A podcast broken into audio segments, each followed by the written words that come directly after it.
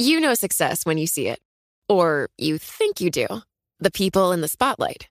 But what about those small business masterminds who succeed at making their money work harder? They do that by having a business bank account with QuickBooks Money, which now earns 5% annual percentage yield. Making your money work as hard as you do? That's how you business differently. Learn more about QuickBooks Money at quickbooks.com slash 5APY. Banking services provided by Green Dot Bank, member FDIC. Only funds and envelopes earn APY. APY can change at any time. You know, it can be hard to see the challenges that people we work with every day are going through. Invisible struggles like stress and burnout, caregiving for a loved one, or being misunderstood. But insight, awareness, and empathy will help us better see the issues they're dealing with. And that can make us and our companies healthier too. I'm Holly Robinson Peete. Join us on The Visibility Gap, a new podcast presented by Cigna Healthcare. Download it wherever you get your podcasts. Welcome to the Bloomberg Law Podcast. I'm June Grosso. Every day, we bring you insight and analysis into the most important legal news of the day.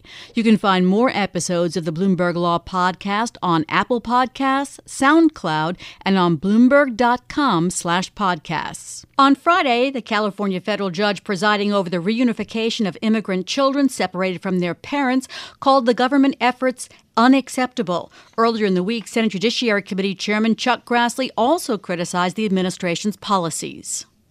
However, like many well intentioned policies, uh, these uh, were un- there were unintended consequences.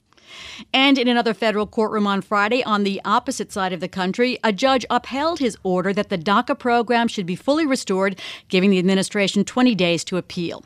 Joining me is David Bier, immigration policy analyst at the Cato Institute.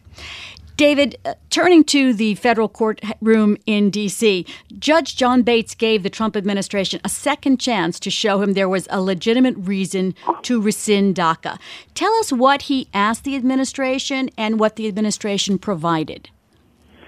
Well, when the administration first uh, rescinded DACA for the Dreamers who immigrants who entered the United States as children, uh, they did not explain why they believed that that was a proper decision for the government to be taking.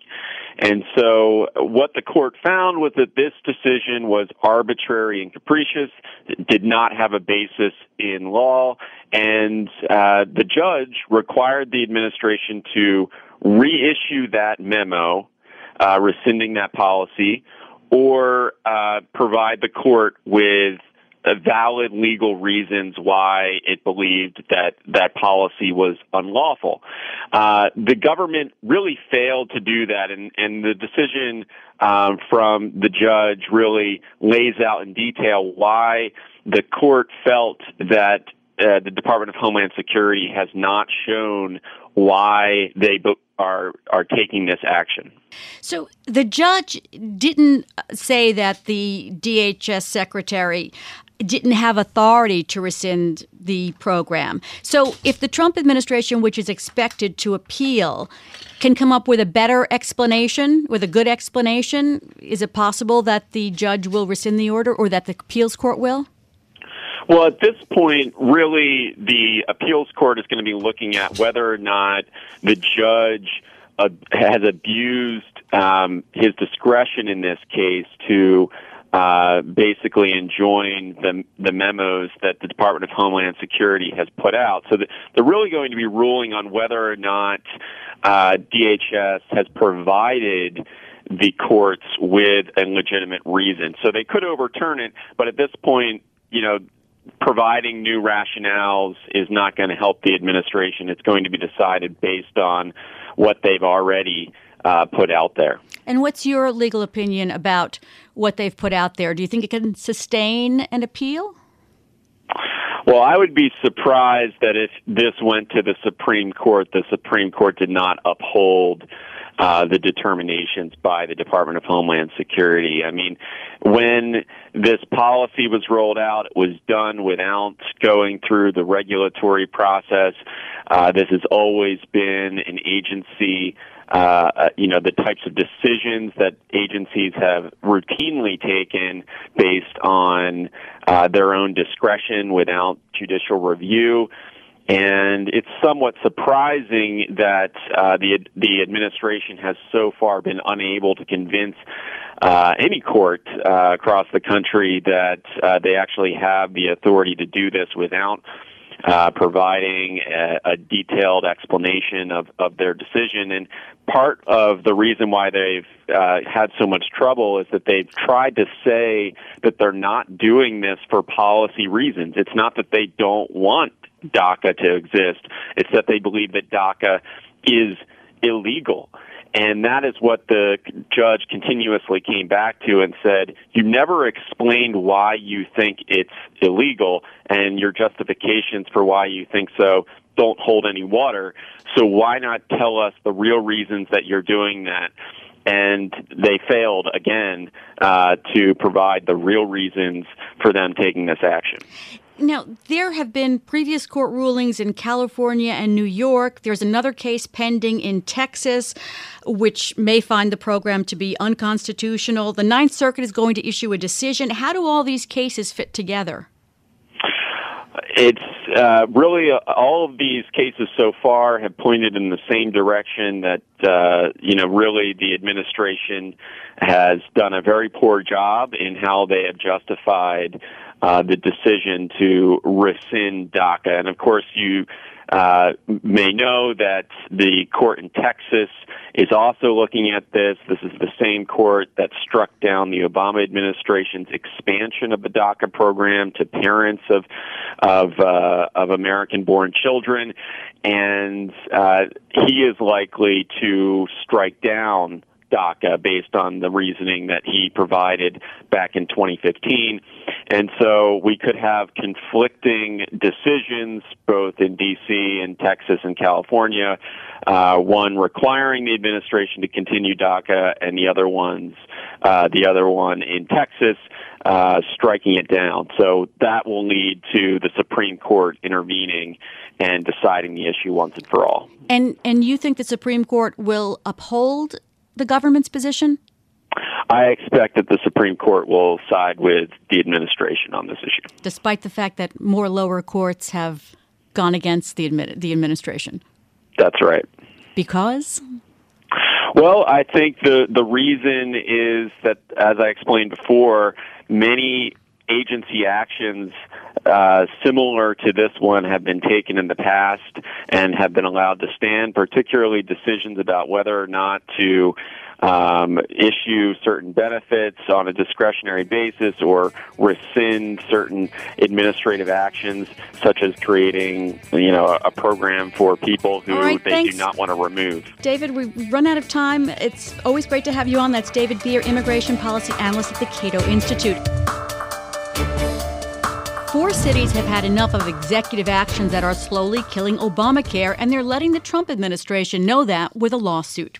Just last week, the Trump administration announced that it would allow insurers to offer short term health care plans that don't meet the Affordable Care Act's minimum coverage requirements. Health and Human Services Secretary Alex Azar explained the change in an interview with Bloomberg. These can be 50 to 80 percent cheaper than Obamacare exchange plans. So this is a really important new option for millions of Americans. Joining me is Timothy Jost, a professor at Washington and Lee University School of Law. Tim, the cities claim that the Trump administration is trying to sabotage Obamacare, and they explain all this in a nearly 150 page complaint. Give us some of the highlights of the administration's actions they're complaining about. Well, the complaint focuses on um, t- two different kinds of actions. One is a rule that was put out uh, earlier this year to govern uh, the sale of, of insurance policies for uh, t- for 2019.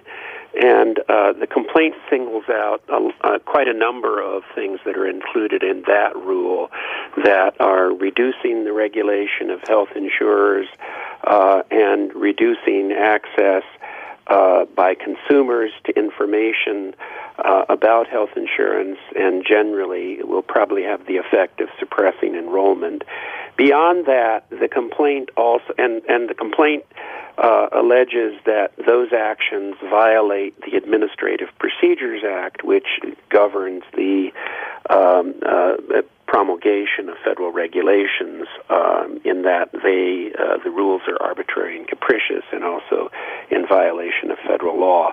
The second uh, uh, issue raised by the complaint, which is a bigger issue, um, which is the uh, claim that the administration generally is violating what is called the take care clause of the Constitution, the United States Constitution, uh, requires the president to take care that the laws are faithfully executed. Um, and uh, President Trump has repeatedly said, and the complaint uh, lists just pages of his tweets and statements, that he is trying to kill the Affordable Care Act, uh, which is a law that was uh, duly enacted by Congress and which Congress refused to repeal last year when it had the chance. Um, and so it lists a number of actions taken by the Trump administration, including the new short term rule um, and other rules that are driving up the cost of health insurance for people with pre existing conditions uh, and undermining uh, the market for uh, health insurance coverage. So, Tim, has the take care clause of the Constitution gotten much play, so to speak, in the federal courts? There haven't been a lot of cases uh, raising the issue in this way. There are uh, uh, Supreme Court cases and appellate court cases that are cited in the complaint that make it clear that the uh, the president, the federal government, does not have the option of simply ignoring federal law, of simply refusing to enforce federal law.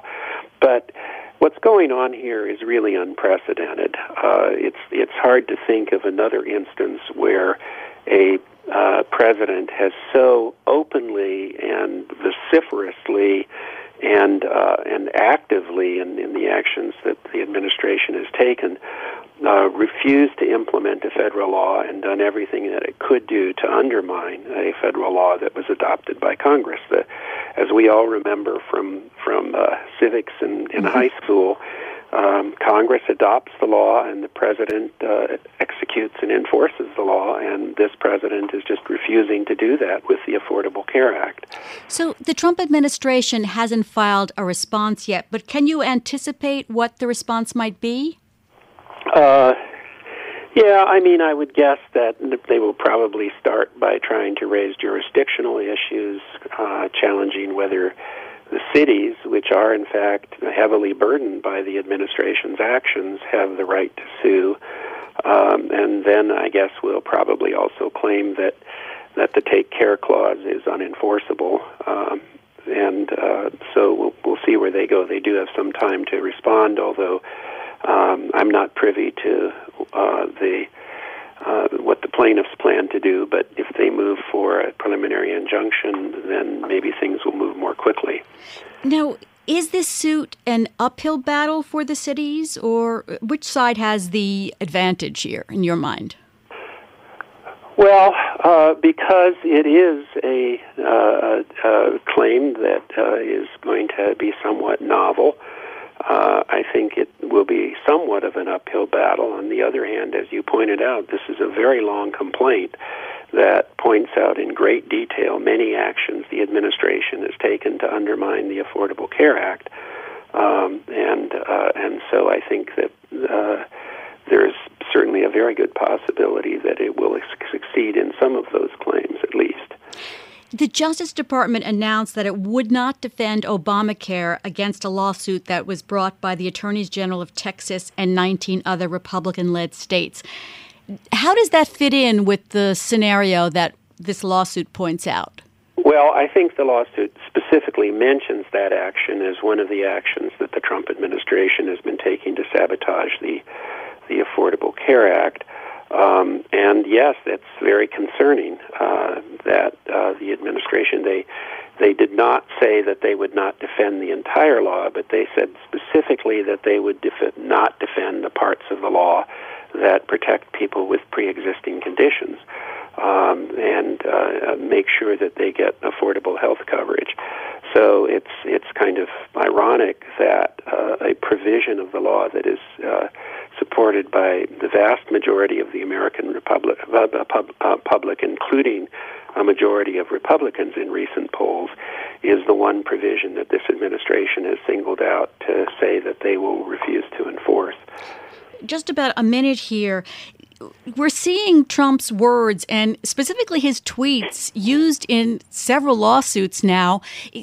How, how, have courts responded in general to the use of the tweets in lawsuits?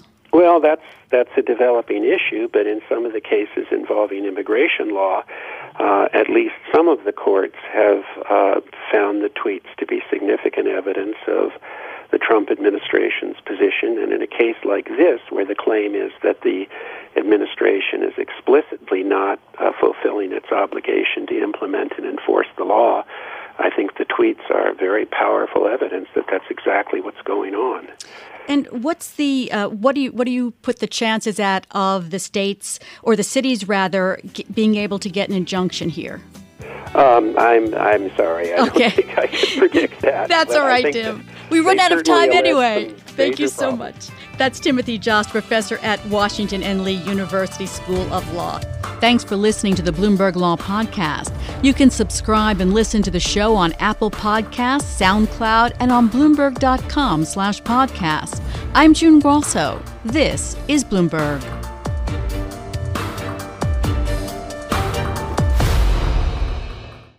It can be hard to see the challenges that people we work with every day are going through. I'm Holly Robinson Peete. Join us on The Visibility Gap, a new podcast presented by Cigna Healthcare. Download it wherever you get your podcasts. What could you do if your data was working for you and not against you? With Bloomberg delivering enterprise data directly to your systems, you get easy access to the details you want optimized for higher level analysis, and financial data experts committed to helping you maximize your every move. Our data is made for more, so you can show the world what you're made of. Visit Bloomberg.com slash enterprise data to learn more.